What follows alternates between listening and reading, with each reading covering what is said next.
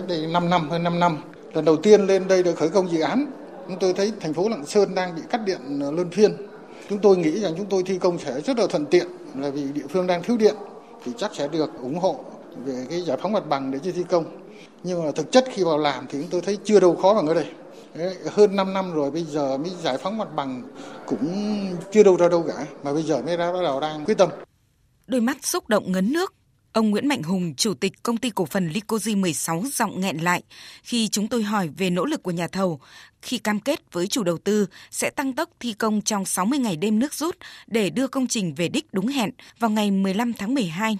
là cái hẹn không thể lùi hoãn thêm nữa nếu không muốn bị phạt một số tiền lớn theo các cam kết đã ký. Bởi đây đã là lần gia hạn thứ hai trong việc giải ngân nguồn vốn vay ODA của chính phủ từ Ngân hàng Tái thiết Đức cho dự án đường dây 220 kV Bắc Giang Lạng Sơn. Cùng chung tâm trạng ấy, chia sẻ với chúng tôi tại một nút thắt của tuyến đường dây 220 kV mạch kép Bắc Giang Lạng Sơn, cũng chính là vị trí cột trụ số 1 ở thôn núi, xã Dĩnh Trì, thành phố Bắc Giang.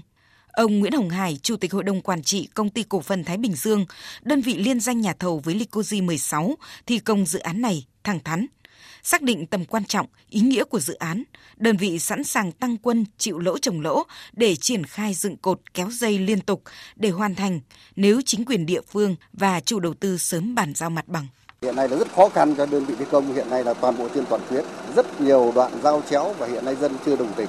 Mà dân chưa đồng tình thì đơn vị chúng tôi không thể thi công được. Cái điều khó khăn vướng mắc thứ nhất là làm sao để chủ đầu tư giải quyết được cái toàn bộ cái mặt bằng tuyến để cho đơn vị thi công rất kịp thời công trình nó kéo dài 5 năm. Thế mà cái giá vật tư của lúc chúng tôi đấu thầu thì chủ đầu tư duyệt như thế rồi. Hợp đồng hợp đồng, tức là hợp đồng cố định. Thế thì cũng không có cách nào mà điều chỉnh hợp đồng cố định như này. Ví dụ như vị trí số 1 hiện nay, theo đơn giá nhà nước là chúng tôi không thể làm nổi. Thế nhưng bây giờ chủ đầu tư, động viên, tất cả anh em động viên vào quyết liệt quyết liệt cho xong thôi. Mặc dù luật điện lực đã quy định rõ trách nhiệm của chính quyền địa phương trong việc bố trí đủ quỹ đất cho xây dựng các công trình điện lực và chủ trì phối hợp với chủ đầu tư dự án điện lực để lập và thực hiện kế hoạch giải phóng mặt bằng, bảo vệ diện tích đất dành cho dự án và hành lang an toàn của công trình điện lực.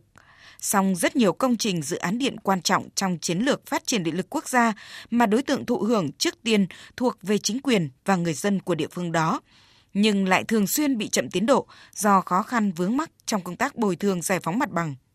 Cụ thể, với cụm dự án đường dây 220 kV Bắc Giang Lạng Sơn thì riêng trạm biến áp 220 kV Lạng Sơn là trạm biến áp 220 kV đầu tiên được xây dựng tại tỉnh Lạng Sơn.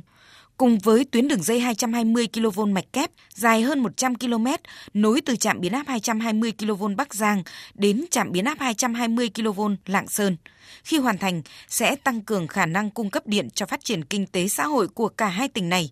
Song vẫn còn rất nhiều hộ dân chưa đồng thuận để ban giao đất xây móng trụ cũng như đảm bảo hành lang tuyến cho thi công kéo dây. Ông Giáp Văn Ơn, Phó Chủ tịch huyện Lục Nam, tỉnh Bắc Giang cho biết, cơ quan chức năng địa phương đã không đếm được số lần tuyên truyền, thuyết phục và bản thân ông cũng đã nhiều lần trực tiếp gặp gỡ, động viên các hộ dân chưa đồng thuận. Việc bảo vệ thi công cũng đã được tính đến vì tính cấp thiết của dự án. Hiện nay với trách nhiệm của huyện thì chúng tôi đang cho giả soát cái hồ sơ pháp lý. Thế và khi mà đến cái thời điểm mà các hộ mà không đồng thuận thì chúng tôi sẽ huy động cái lực lượng để bảo vệ thi công để cho đơn vị kéo dây. Sang ờ, đầu tháng 11 nếu như cái tuyên truyền vận động nó không thành, chúng tôi sẽ lên cái kế hoạch cùng với ờ, chủ đầu tư với đơn vị thi công để tổ chức cái lực lượng hỗ trợ đảm bảo cái an ninh trật tự cho thi công. Bảo vệ thi công là biện pháp cuối cùng mà tất cả các cán bộ địa phương làm công tác bồi thường giải phóng mặt bằng không bao giờ muốn nhắc tới. Nhưng khi cơ chế chính sách đã đủ, tuyên truyền vận động đã hết cách, thì đây là việc cực chẳng đã, không còn cách nào khác để đảm bảo tiến độ thi công đối với những công trình trọng điểm của quốc gia. Ông Phạm Văn Hoàn, Phó Giám đốc Trung tâm Phát triển Quỹ đất, huyện Hữu Lũng, tỉnh Lạng Sơn, nói. Theo chỉ đạo của Ủy ban tỉnh, ờ, đến giờ chính quyền huyện Hữu Lũng đã họp các bên, phân công nhiệm vụ cho các từng bộ phận, vẫn tập trung công tác tuyên truyền là chính. Còn lực lượng bảo vệ thì đã giao cho lực lượng là bên ờ, công an và quân đội những cái lực lượng là bảo vệ cho tài sản nhà nước đó là nhiệm vụ chính là tuyên truyền dân hiểu là bảo vệ chúng tôi là bảo vệ thi công không phải là phá hoại gì của nhân dân. Mà là bảo vệ cán bộ kéo dây và tài sản dây dợ là tài sản của nhà nước để đảm bảo tiến độ đề ra. Vừa anh em thi công và tránh va chạm giữa nhân dân với đơn vị chủ yếu vẫn là lực lượng chúng bà con để tuyên truyền hiểu rõ chính sách của đảng nhà nước.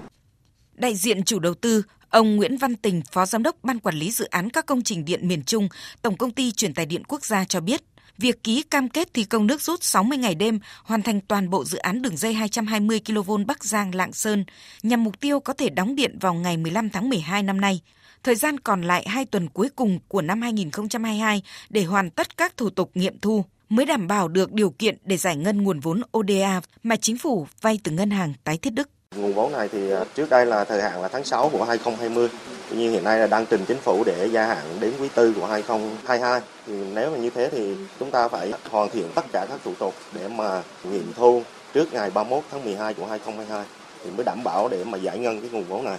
Đối với dự án này thì đây là lần gia hạn thứ hai. Trường hợp mà chúng ta không hoàn thành thì sẽ phải chịu cái chi phí phạt với ngân hàng Thái thiết Đức thì các cái này đó trong hiệp định nó đều đã đưa ra thì nó cũng sẽ ảnh hưởng đến cái nguồn vốn ODA sau này.